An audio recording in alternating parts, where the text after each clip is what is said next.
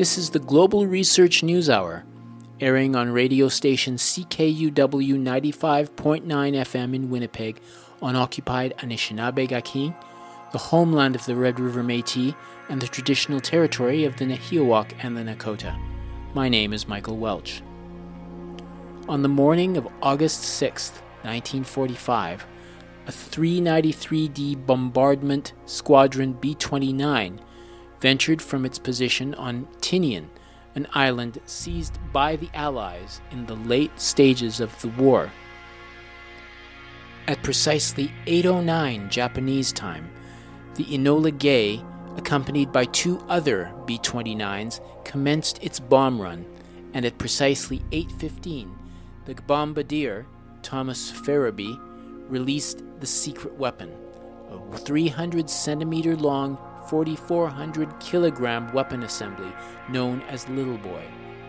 44.4 seconds later, the bombs exploded at 580 meters above the city. Mission Commander William S. Parsons described the events as tremendous and awe inspiring. The men aboard with me gasped, My God, he said. Japanese on the ground saw it as a brilliant flash of light, followed by a large booming sound. 70 to 80,000 people, about a third of the population, were incinerated from the blast and the immediate firestorm that f- erupted. A further 70,000 were injured, and roughly 69% of the buildings were destroyed. The world will note that the first atomic bomb was dropped on Hiroshima, a military base. We won the race of discovery against the Germans. We have used it in order to shorten the agony of war, in order to save the lives of thousands and thousands of young Americans. We shall continue to use it until we completely destroy Japan's power to make war. That was President Harry Truman in an address carried on multiple radio stations, including Saipan's OWI station broadcasting into Japan every 15 minutes. Japanese Prime Minister Suzuki Kantaro signaled at that time that he was ignoring the request to surrender and fight on. But three days later, at just past 11 a.m., a second parcel was delivered, this time to the industrial valley of the city of Nagasaki. This weapon, which carried 5 kilograms worth of plutonium, killed 35 to 40,000 people in this blast, with 60,000 injured. Twinned with the announcement of the Soviets breaching the Neutrality Pact and then their invasion of Manchuria, the, imp- the Emperor backed by Prime Minister Suzuki and Foreign Minister Shigenori Togo, pushed for the surrender of Japan according to the terms of the Potsdam Declaration. There were several days of pushback from the more reluctant members of the Supreme Council for the de- declaration of the war, but in the end, Emperor Hirohito announced the surrender of his country to the Allies on radio on August 15th. The tragic bombing of Hiroshima and Nagasaki marked not only the end of the war, but the first and last time such a weapon was used in the theater of battle. In the years that followed, the weapons got more and more dangerous. The situation signaled a Cold War between America and the Soviet Union. The vast majority of the world's nuclear weapons were implemented at the payload of transcontinental missiles. The explosion of one such weapon would wreak havoc on the target. According to the Stockholm International Peace Institute, as of June 2019, there were 13,865 nuclear warheads in existence. That's a dramatic drop from the 70,000 in 1986. Still, with 3,750 deployed and 2,000 on full operational alert, this atomic force has the potential to cause suffering on a scale beyond imagination.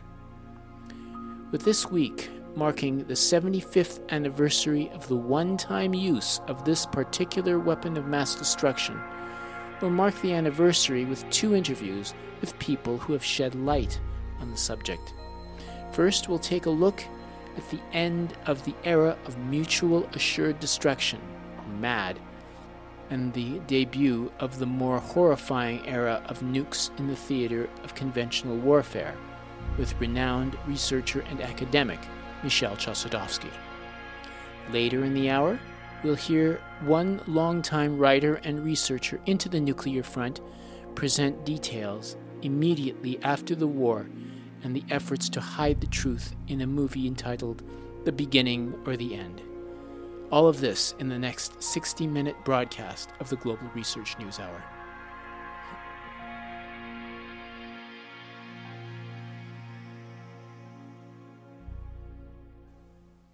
Professor Michel Chossudovsky is Professor Emeritus of Economics at the University of Ottawa. Based in Montreal, he is also the founder and editor of the Center for Research on Globalization and its publication, Global Research. He is the award winning author of numerous articles and several books, including Towards a World War III Scenario The Dangers of Nuclear War, and his latest, The Globalization of War America's Long War Against Humanity. As we launched our conversation, Michel started reflecting on the decision by the United States to target an ally coming out on the heels of winning the war. There was, and I think this is very important for, for understanding of Cold War history, there was an official plan which was put into place. And all this is based on declassified documents, which can be verified to bomb the Soviet Union, to bomb 66 cities of the Soviet Union with 204 atomic bombs. Now, this plan was never implemented, but bear in mind, uh, this plan was formulated at the height of World War II. It wasn't. It, was revealed in, in public documents on the 15th of September 1945, but apparently the Soviet Union had ear that it was it it was in the pipeline. Uh, uh, as early as 1942, the Soviet Union had knowledge of this of these of this intent to use uh, the atomic bomb against the Soviet Union. So again, all the, the, the, the explanations which might be given, uh, official explanations or historical explanations that, that you know, that, uh, that uh, the atomic bomb was uh, developed as part of the arms race and the Cold War, all of this falls flat because in effect, if, if the United States hadn't developed the Manhattan Project to um, develop its its uh, humanitarian bombs, which uh, well they were portrayed as humanitarian bombs by by President Truman. He says he, he says we we will do as God instructs us. I mean, you can look at his diary; it's full of statements how how uh, how he thanks God for having given United States the the bomb, uh, which will save the world. Now, uh, what we're dealing with is a historical process. On the 15th of September 1945, there's a plan to bomb the Soviet Union and literally to wipe it off the map. 66 cities is, is, is the, the entire urban space of the Soviet Union without talking about radiation. And bearing in mind that in the first seven seconds in Hiroshima, 100,000 people were killed, okay, without discussing radiation. So if this had not taken place, there wouldn't have been a Cold War. There wouldn't have been an arms race. And um, the irony is that uh, this history of, of nuclear war prevails up to the present day. Nuclear weapons were once hailed as a doomsday machine. If it is used on one side, there will be an opposing force on the other side. Hence, it was not conceivable they would ever be used. However, after the Cold War, the use of nuclear weapons in conventional warfare became a possibility. They are still nuclear weapons on the drawing board of the Pentagon. The nuclear weapons, the thermonuclear weapons, or strategic nuclear weapons are 100 times at least those of, of Hiroshima. And then there are other types of nuclear weapons which we call the more usable, the more usable low yield nuclear weapons, first formulated in the um, Nuclear Posture Review in 2001 by the Bush administration, which was approved the following year in 2002 by the Senate. But in fact, uh, if you look at the evolution from George W. Bush up to Obama and, and Trump, that notion of more usable nuclear weapons to be used on a first strike basis, and then they say, oh, harmless to civilians. Okay? So, and they're not harmless to civilians. The, the, these uh, tactical nuclear weapons, bunker buster bombs, mini nukes, are from one third to 12 times a Hiroshima bomb.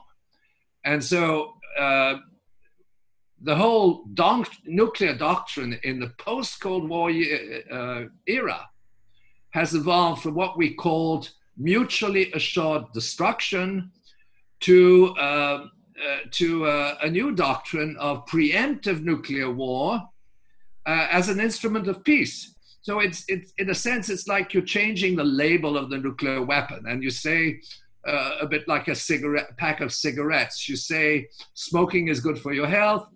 This nuclear weapon, a B61 12 or B61 11 uh, tactical nuclear bomb, bunker buster, is safe for civilians because the explosion is underground. And then it becomes an instrument of peace. And that is the way which it has been portrayed by US military leaders uh, since the Bush administration. And Trump doesn't really understand uh, the nature of nuclear weapons technology. Professor and he, um, you're saying that you know, from like way back, you know, Cuban Missile Crisis and upwards through the 1980s, there was a, a you know a doomsday scenario used with the use of nuclear weapons, but that changed in 2001. What what was the thinking? Was this the uh, the advent of the neocons was was that uh, who was driving this new usable model of nuclear weapon. Well you know there's been a there, there's been a continuous um, a continuity in us foreign policy right from world war ii okay? I don't uh, it, you, euphemistically we call that the post-war era but it is uh, you know it, it, we had the so-called truman doctrine. Now it, the Truman Doctrine and the neocons uh, share, I mean, continuity. There, there, there isn't a major shift in US foreign policy. Where there are major shifts is, of course, that the Soviet Union and China, uh, the Soviet Union first had, had nuclear weapons and has a very powerful military apparatus. And uh, the context today, of course, the context today is, is very, very dangerous. Uh, first of all, because the Russians and the Chinese have the technology, the, the Americans have it, Israel has it, and um, and the quest, and then there's also this whole notion of of fake news, which permits the decision-making process. Uh, we shouldn't we shouldn't um, you know we shouldn't necessarily disregard the fact that political decision makers in high office believe in their own propaganda. And, uh, and, and you, you see that with Hillary Clinton. He said, well, she says, oh, nuclear weapons on the, on the table.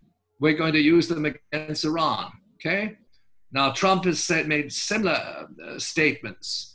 Um, and uh, at the same time, my understanding is that in in uh, when the Senate uh, approved the Nuclear Posture Review back in 2002, uh, they they reclassified what we call as mini nukes or tactical nuclear weapons as conventional weapons, so that they they were recategorized.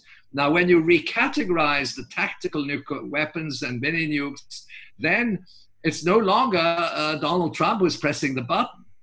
It's, uh, it might be a three-star general in the in the in Central Command headquarters who will decide on the use of a tactical nuclear bomb. I, personally, I don't think that will take place. But again, because everything is there's a hierarchy in, in, in U.S. military planning. But the, the important thing to recall is that the technology is there and it can blow up the planet several times. Uh, and um, and now it's not it's not the Russians or the Chinese who have have defined nuclear the nuclear doctrine. It's the United States.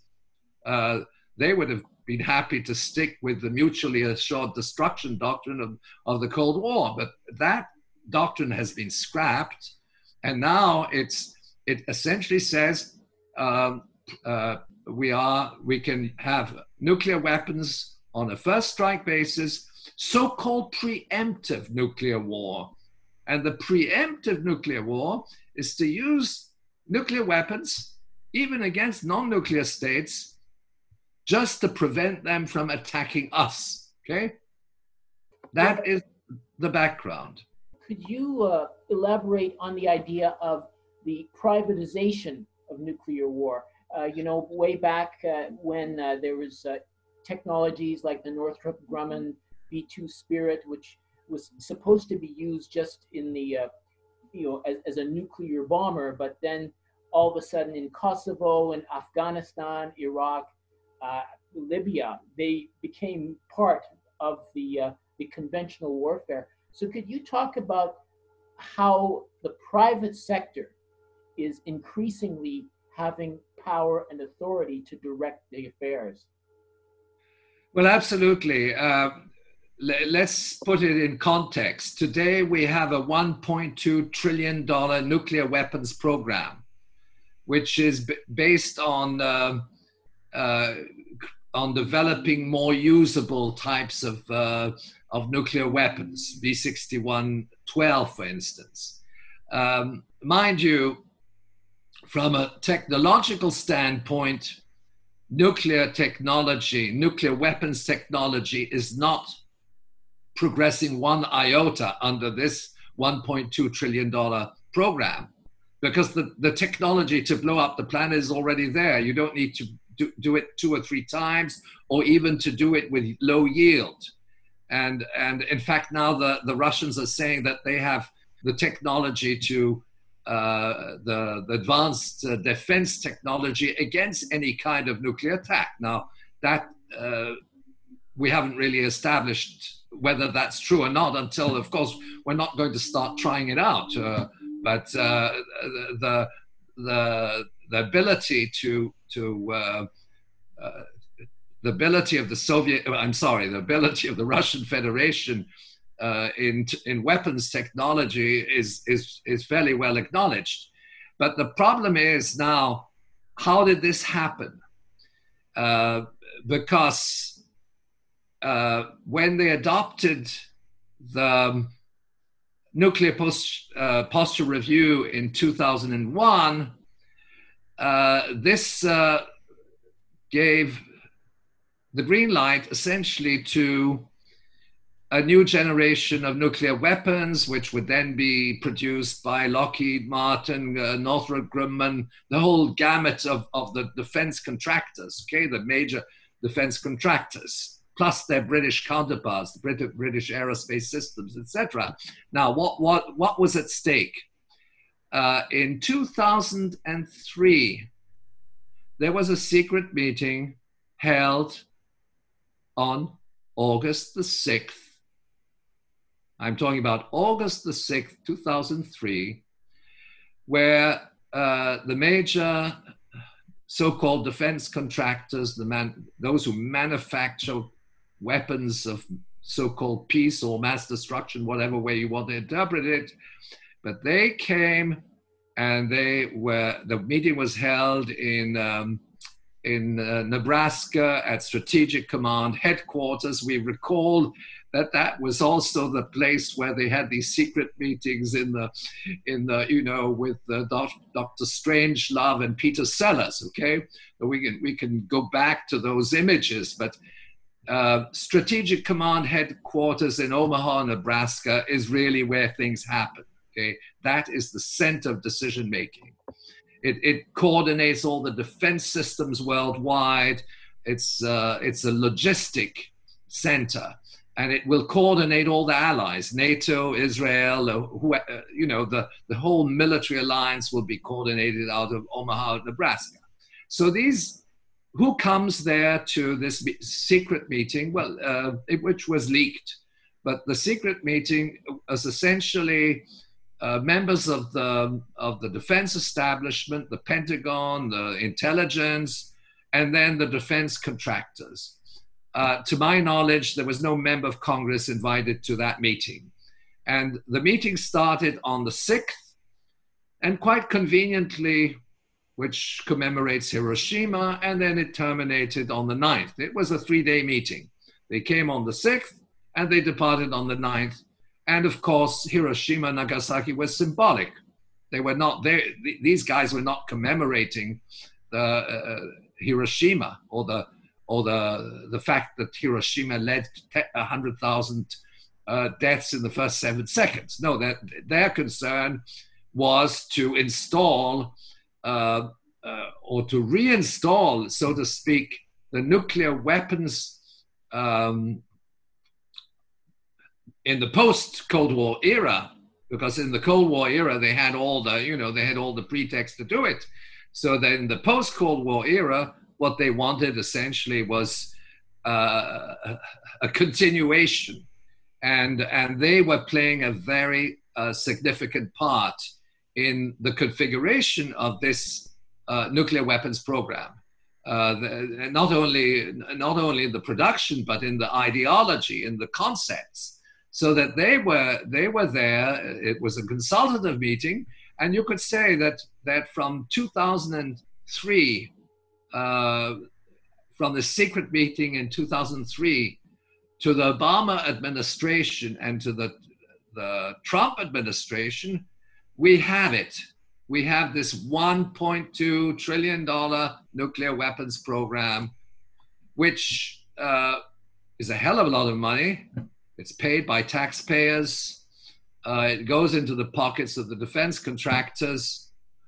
Uh, and uh, but now it goes into the pocket of defense contractors under the hypothesis that it can be used it's no longer mutually assured destruction.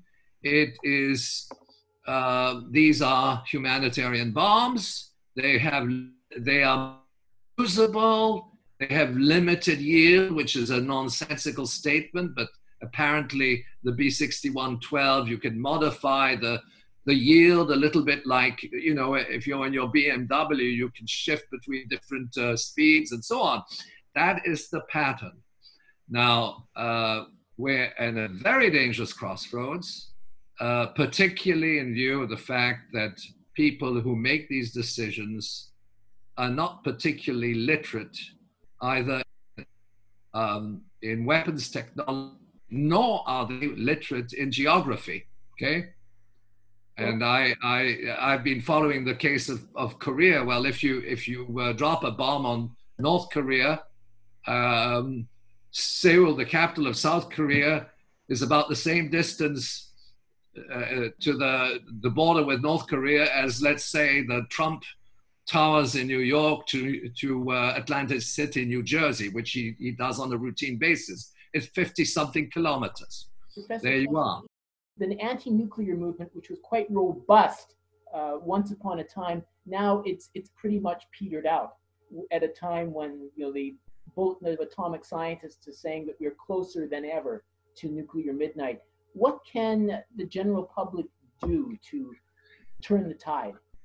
Well, you know, I, I think that the anti-war movement was co-opted in the wake of, of the Iraq War. Let's be, let's face it. In fact, it was co-opted even earlier, and uh, and I think that what we euphemistically call the left or the progressives. They are, they are essentially, they're, they're funded by foundations. I, I don't want to generalize uh, because it's a very, it's a subject in itself, but uh, you know, people who are prominent anti-war activists, there aren't many left. Uh, they're scattered. Uh, the trade unions will not uh, take a position. Organized labor will not take a position. The World Social Forum, uh, you know, which was created at the same time as the World Economic Forum, they, if you look who, who is on the on the on the decision making committees, they're people, and what are they doing? They're negotiating funds from various foundations to pay for their expenses. So you go to the World Social Forum, you can't really discuss war there. Yeah, you, yes, you say uh, we can criticize the neocons, the, the IMF, the World Bank, but once you start talking about about war and war crimes, uh, it it doesn't really cling. And and uh, I, I think that we've seen this. Uh, you know, we see it in Syria how how uh, so-called progressive groups are supporting the opposition. The so-called opposition in Syria. Well, the opposition is Al Qaeda. Okay, we we know that it's Al Qaeda. So the and and uh, that is not something recent. You know, you you go back to uh, you go back to the war in Yugoslavia. Uh, the Kosovo Liberation Army uh, was linked up to Al Qaeda and it was supported by organized crime. And the leader of that of that particular uh, Kosovo Liberation Army was on the Interpol list.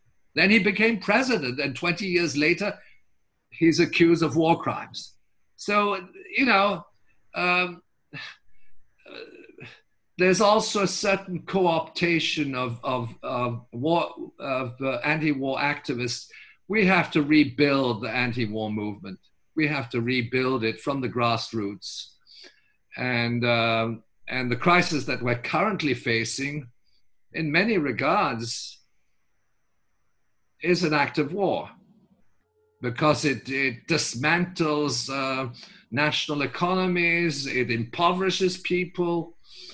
And we don't see the logic of that, of, of that uh, COVID pandemic. Uh, why, why do we need to close down the global economy to save lives from something which is, even according to medical experts, is similar to seasonal influenza, uh, maybe a little bit more serious. There are lots of debate on that, but it doesn't justify closing down an economy and, and bankrupting uh, the whole, uh, whole of, uh, you know, the whole world actually. Uh, and that is the, that is what is happening right now. You just heard from academic, scholar, and award winning author Michel Chossudovsky on New Directions for Nuclear Weapons 75 years after the dropping of bombs on Hiroshima and Nagasaki. The attacks on the two Japanese cities were devastating. However, much of the news of the incident was distorted to protect American audiences from knowledge of the true horror of the event. In part two of this episode, we go back in time with notable writer and journalist Greg Mitchell. Please stay tuned. You're listening to the Global Research News Hour, airing on community radio station CKUW 95.9 FM in Winnipeg and on partner radio stations across Canada and the United States. The show is also available as a podcast from the website globalresearch.ca. I'm Michael Welch. Greg Mitchell began his career as a journalist in the 70s as an intern for the Niagara Falls Gazette. In the 1980s, he worked as editor of Nuclear Times magazine, where he cultivated an interest in the history of American use of nuclear weapons during World War II. He's author of 12 books, including three focused specifically on this topic. His latest release is The Beginning or the End how Hollywood and America learned to stop worrying and love the bomb. It's hot off the press and focuses on the role of Hollywood in distorting the message. He joined in conversation a week ago. Greg Mitchell, welcome to the Global Research News Hour. Thank you. Very happy to be here. So, first of all, could you uh, talk about the uh, the cover up of the atomic weapon? I mean, is it uh, is this unique for uh, under American practices, or, or is it somewhat uh, a tendency that uh, we're just seeing revealed? Well, you know, it was, uh, you know, the bomb was used 75 years ago and um, was uh, used twice, of course, and it was announced by Truman to the world as a uh, U.S. attack on a military base, Hiroshima, uh, and then Nagasaki, and then, of course, the war ended shortly thereafter. So the uh, what what I call the Hiroshima narrative was set in place from the beginning, which was that uh, only the bomb could have ended the war. Uh, it saved uh, upwards of a million lives, and you know, the numbers changed uh, as years have passed, but saved maybe a million American lives. It was all we could do. It was the only way to force the end of the war, and therefore, even though a lot of people died, it was moral and um, logical and necessary. And um, this was accepted by vast majorities of the American people, certainly nearly all the media uh, officials and, and so forth uh, from the outset. And it hasn't changed that much, you know, over the decades. That's, I guess, that's what has always driven my, um, I guess, 38 years now of writing about this.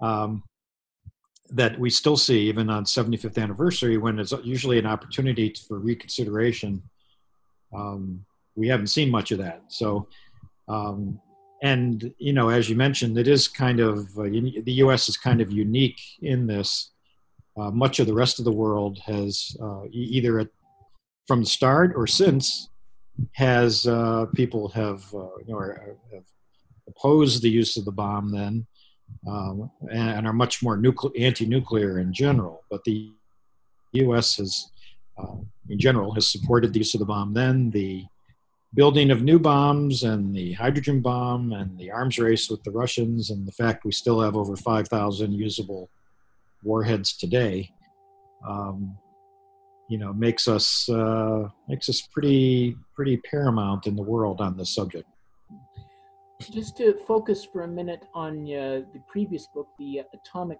Cover Up, uh, they concealed a lot of information like soon after the uh, bombing. They had a, a, team in there and they were taking photographs and right. Uh, a lot of information that was being concealed. And, and it didn't appear in the public media until several decades later, in 1982, right. as a matter of fact. So could you comment then? What do you believe this uh, information would have had on the American populace if it had been released in you know the 1940s or even the 50s? Right.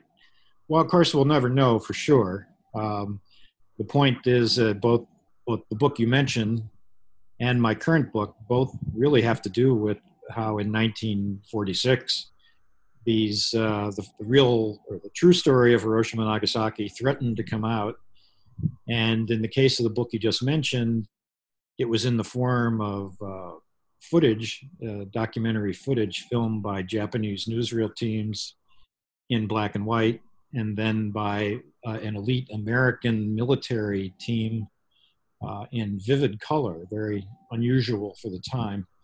Um, and um, you know all that footage and it's you know of course it's a long story and uh, but the all of the black and white japanese footage and all of the american color footage uh, shot by our own military was hidden and suppressed for decades as you mentioned um, the black and white footage didn't get didn't get known really until about 1970 and the color footage not until 1980 so uh, in that period Americans were very very few Americans were exposed to the, the really the most revealing images. Uh, we we kept seeing the mushroom cloud. We kept seeing uh, wrecked buildings or a landscape, sort of an empty landscape of destruction. But we rarely saw uh, victims. We rarely saw survivors. We really saw um, you know, the aftermath of the bombing uh, in terms of human effects. So that footage was all hidden. And then, and as you as you mentioned, the second book, which is about in the same year, really, um, Hollywood studio MGM was about to come out with a major movie that was going to reflect, um, let's say, all sides of the what happened in Hiroshima and, and why. And it was then uh, heavily revised, totally turned around in, in message by the U.S. military again, and even President Truman himself. Um, and so both of those things were um, driven in, a, in uh, either hidden or driven in the opposite direction. So when you ask what would have been the effect of, uh, of, of, those two uh, pieces of footage uh, and other things that were kept, photographs and uh, articles that were censored by the US occupation in Tokyo, uh, I, I, could have had a strong effect just because people were uh, you know, did not really appreciate the full effects of the bomb. They did not appreciate how different it was from uh, all the other horrible bombing of World War II. Uh, and they certainly didn't appreciate where we were headed. Uh, would they have signed off on this, uh, you know, 50 years of a nuclear arms race with the Soviets? so many weapons in the world to destroy the world a thousand times over. Um, always at uh, you know uh, as we saw with the Cuban Missile Crisis and other events uh, on the verge of nuclear war. Um, so I, I, would like to think that the American public at least deserved a chance to sign off on this, um, but they never really did in an honest way. Now, when it comes to the film, and, it, and the, the name of the film was "The Beginning or the End." MGM, right? Yeah. Now, it seems to me at the outset, many of the people involved were sincere. They, they really wanted to have an, an honest report. Right. But somewhere along the line, uh, it, it got, you know, tilted and changed so that ultimately you end up with something that's that's not quite what it is and it doesn't even pretend to, to, to be well, it, it does pretend to be an, an honest portrait, but it right. it was distorted. And I want to know maybe some of the ways, uh, the, the, the, critical factors that, redirected that intention. I mean, one, for example, is the fact that it's MGM. Uh, right. Now, I mean, the, the man who is uh, in charge of it, Louis Mayer, was a, a, a Republican, I understand. And um, I, I'm wondering, I mean, is it is that a factor, or could could any studio have uh, put out a different result? What, what are your right. thoughts? Well, you know, you know, of course, for for years now, the in America, it's been said, and it's it's true to some extent that Hollywood studios lean left or they're tend to be liberal and so on and so forth. But back then, that was not true at all. The the the studio bosses were almost all Republicans, um, and um, MGM's Louis B. Mayer was especially so. Uh, but when the movie uh, idea came to him, uh, I, mean, it's kind of a funny story because it came through the, the, the well-known actress Donna Reed, whose high school chemistry teacher happened to have served with the Manhattan Project who built the bomb, and he wrote her an urgent letter saying that atomic scientists are just panicking about what the future may may uh, promise here. Um, we you know we can't build more powerful, more bombs, bigger bombs. We can't have an arms race. Hollywood must warn America not to go down this path, and maybe even the bombing of Hiroshima was wrong. Uh, MGM's Louis B. Mayer, when he heard about this, thought it was you know a great idea and it could make a lot of money, maybe make a lot of money was his idea so when the movie started, the first scripts, which I was able to chart, I'm the first person to really go through all the scripts for the movie, outlines, uh, correspondence, and so forth. Um, able to see the tra- how how this original scripts, which were, um, you know, took it seriously and did have some of these warnings, did show uh, destruction on the ground in Hiroshima, for example. Um, how they were, were were then twisted over the coming year, and the, the reason was, among other things, was that both the White House, President Truman, and the head of the uh, Manhattan Project, General Leslie Groves, were given script approval. And so when they saw what direction the script was going in, they demanded dozens and dozens of changes um, to make this make the story stand up for what uh, what you know, Truman and others had been saying about the reason for using the bomb and the effects of the bomb, the need for more bombs. Uh, and so that kind of in a nutshell is how the movie which started as something with uh, you know with a more noble purpose i suppose you could say ended up as basically pro-bomb propaganda and um, so my book which is, has the same title as the movie the beginning or the end um, and actually the subtitle for the book kind of borrows from my my favorite movie i guess uh, Dr. Strangelove, because the subtitle is How Hollywood and America Learned to Stop Worrying and Love the Bomb. And the fact is, is that that crucial year or two after Hiroshima is when the, this real turning point uh, happened where uh, debate over this was pretty much shut down for uh, almost till today, you might say. Now, what about? I mean, you, you mentioned Truman and Groves as uh, you, know, ma- you know major people with key insights that had to be uh, observed. But I mean, what if they had it did it the other way around? I mean, what if they just wrote off Leslie and, and wrote off Truman and stuck with what the scientists and uh, the other uh, observers uh, would have put forward? Was right. that any kind of a consideration at all, or? Well, once they went down the path of of uh, getting official approval, there was really no turning back. I mean, in fact, they gave uh, they had a contract with Groves for ten thousand, or he got ten thousand dollars, which was like one hundred and twenty thousand dollars in today's uh, pay, which is just on. You know, you'd never give give that to an advisor. You know, you might buy option a book. You know, very common. You option a book or a story of some kind. You give the author good chunk of money to make a movie but you don't pay, pay someone particularly someone who has a stake in the story as how they're going to be remembered in history uh, give them $120000 to be an advisor. Um, so you know that kind of uh, kind of put it in that direction almost from the start.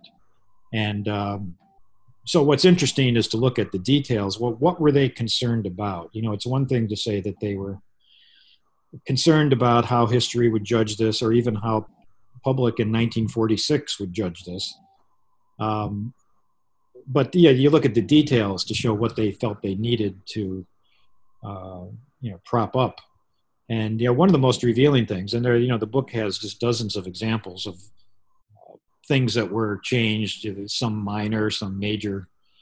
Um, but one, one of the most revealing things, in a way, is uh, concerns Nagasaki um, and I, have been uh, someone who's been particularly concerned about how how Nagasaki is ignored uh, every year, really, um, as number two. Um, and I've written about it for like 35 years, and um, uh, so it's it's interesting that uh, in in the film in the film scripts, the early scripts had you know the portrayed the bombing of Nagasaki and uh, the aftermath and so forth. Um, but by the time Groves and Truman were done with it, the movie makes not a single mention of the second bomb. Um, it's eliminated from history in a way. Um, and of course, the reason for that is that Nagasaki has always been more morally troubling, even at the time. There is much written that, even in the aftermath of Hiroshima, where the media was largely celebrating the whole thing. There were voices, particularly from religious figures and actually many conservatives, um, saying that, uh, you know, well, maybe Hiroshima was necessary. We're glad the war is over, but Nagasaki might might have been a war crime. Um, and um, and so that's you know that so so I think even at the time the uh, the U.S. military and officials recognized that uh, Nagasaki really raised. If Hiroshima didn't raise troubling issues, boy, Nagasaki sure did. bombing within three days, no chance for the Japanese to surrender. Um, Nagasaki was uh, there was virtually no military there. Uh, I think that's generally given that maybe 150 military personnel out of 100,000 who were killed. Uh, 150 total were military. Um, raised troubling questions, and so uh, uh, you know that's like I said, one only one of many things in the film that were, you know, were cut out or changed to sustain the this overall uh, American narrative. Greg Mitchell, there was uh, you you wrote about a a, a, a reporter named George John Hersey, and he had put out a uh, as a far a four part uh, special entitled Hiroshima, and it was very very critical of the uh, well it, it did approach it from the standpoint of you know the the, the danger and the uh, you know the impact on on on characters and so on. Right. Do you see how did that in particular distort the picture that was that ended up being told? Yeah, that's. I'm glad you mentioned that because that was another uh, very threatening um, article that uh, appeared in April, uh, actually 74 years ago now, in August of 1946 by John Hersey, who was a famous novelist and war correspondent. And he wrote this massive article that took up the entire space of the New Yorker, one of the leading magazines. Um, and he basically just he had interviewed um, six Japanese survivors and told their story of what how they suffered and what they witnessed, you know, without a lot of drama, um, and just told their story. Uh, and it, really it was like the first uh, time Americans had been uh, faced or presented with that kind of uh, on the ground human drama. And so it had an enormous impact. This is August 1946. And um, enormous praise and impact, and uh, people reading it, and so on and so forth. Um, and that threatened as just as this footage we mentioned earlier, both the uh, newsreel footage and uh, the MGM movie, threatened the the Hiroshima narrative. Um, and so that's why I say there was this brief period where the future of that narrative and the, the endorsement of the use of the bomb was kind of up for grabs. And as I detail in the book, uh, what happened very dramatically was that uh, Truman and his allies mobilized, I would even use the word plotted, to get the, the former Secretary of War, Henry Stimson, to write a, a kind of a answer article for another leading magazine, Harper's, uh, which was uh, which became a cover story there, and had um, almost the same kind of impact as the New Yorker John Hersey article. Um, drew praise all over the country, readers, uh, editorials backing it. And Stimson's article was basically uh, 11 pages of defending the use of the bomb. Uh, all the arguments that we now are so familiar today with why the bomb had to be used, nothing else could have been done, no delay could be taken. Um, all all were were kind of popularized by that article. So that article kind of set in stone this Hiroshima narrative that we still see today, and was a very effective uh, answer to the John Hersey article. So that by early 1947, this uh, debate over Hiroshima and debate over making more bombs, hydrogen bomb, was pretty much settled. And it's been almost 75 years since, and we haven't seen uh, a lot of movement um, from that point. Now, uh, one other point I wanted to raise is um, the whole issue of uh, the uh, the anti-communist uh, menace and uh, your red baiting, I noticed that there was an actor, um, Roman Bohnen, and right. uh, he had been suggest, you know, suggested being a communist and had replaced.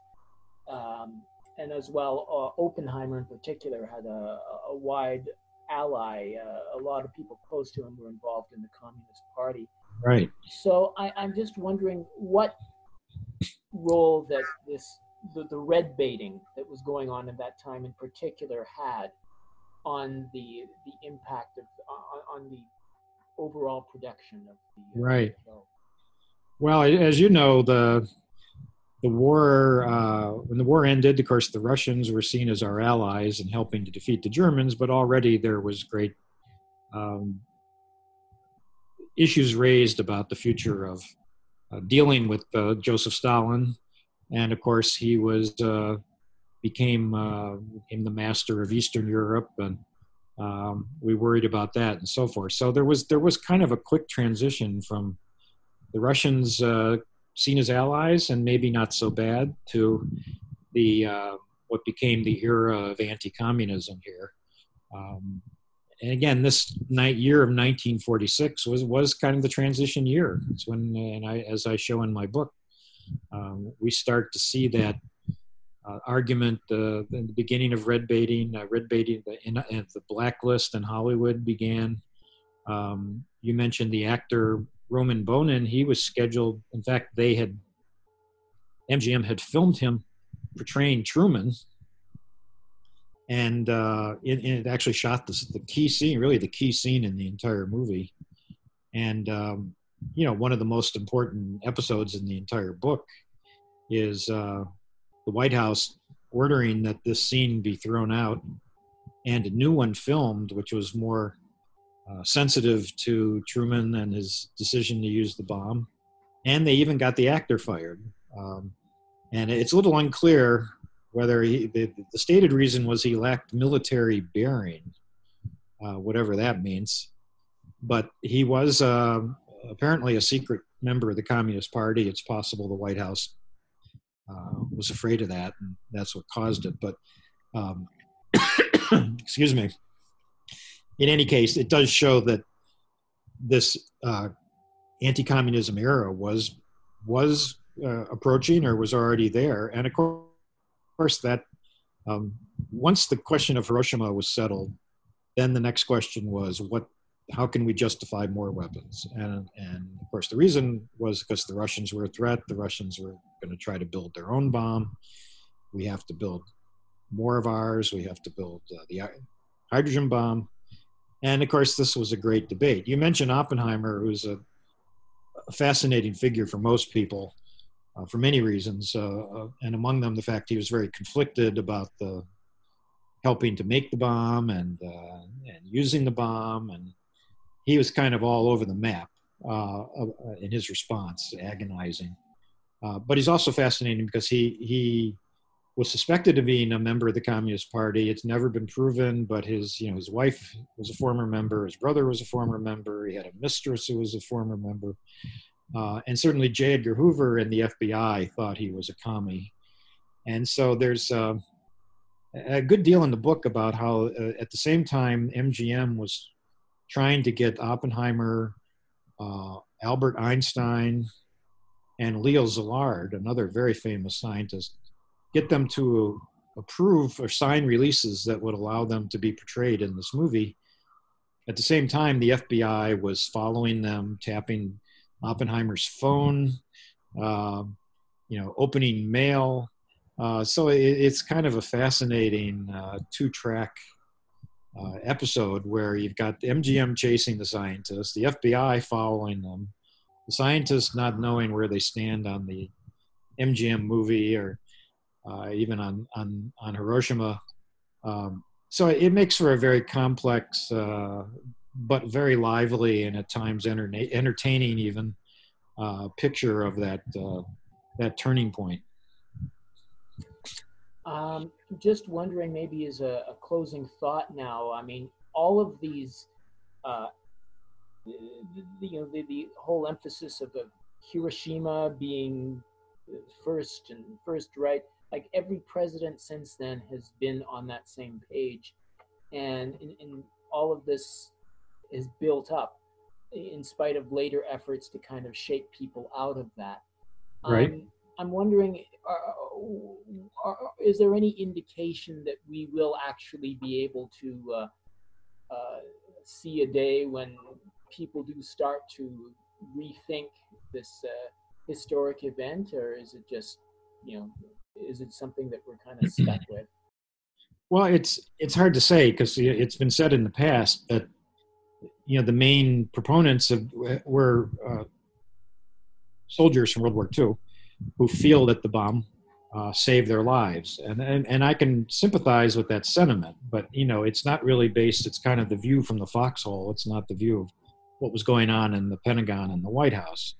Um, but the feeling was that once they began to pass away, or uh, that that sentiment might be submerged a great deal, younger people would take a fresher look. And, and there's certainly in polls, there's some indication younger people uh, do have a fresher look at this, but um, it's still probably at least half of Americans fully endorse um, the use, still the use of the bomb. And, and you know, uh, you know, the problem, what's driven my work uh, very briefly for all these years is just that few, you know, not that many people know the U.S. still has what's called a first use policy or first strike policy, which gives any president the the okay to launch, initiate a nuclear attack, not in retaliation, but uh, when a conventional war starts, or when even when we feel threatened. Uh, and polls show that there's at least one third of the American people um, say they would back our first use again of nuclear weapons against Iran or North Korea or, or whoever.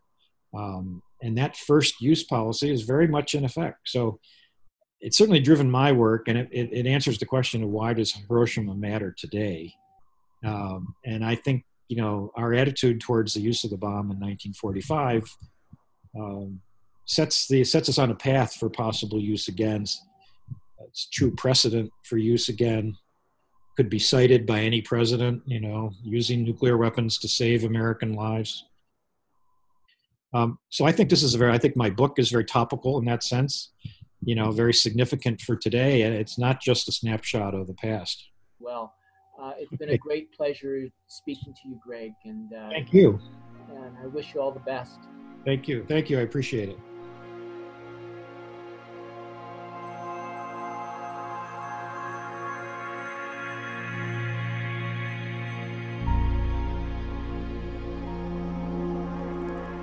Was author and journalist Greg Mitchell. His book, The Beginning or the End How Hollywood and America Learned to Stop Worrying and Love the Bomb, is available now at bookstores or via Amazon. You've been listening to the Global Research News Hour, heard every Friday on CKUW 95.9 FM in Winnipeg and on partner radio stations across Canada and the United States. It is also available as a podcast from the website globalresearch.ca. Music this week was Shifting Sands from the group Purple Planet. Their website is purple-planet.com. To leave feedback on the show, send an email to globalresearchnewshour at gmail.com. I've been your host this week. Join us again for another brand new podcast in seven days. My name is Michael Welch.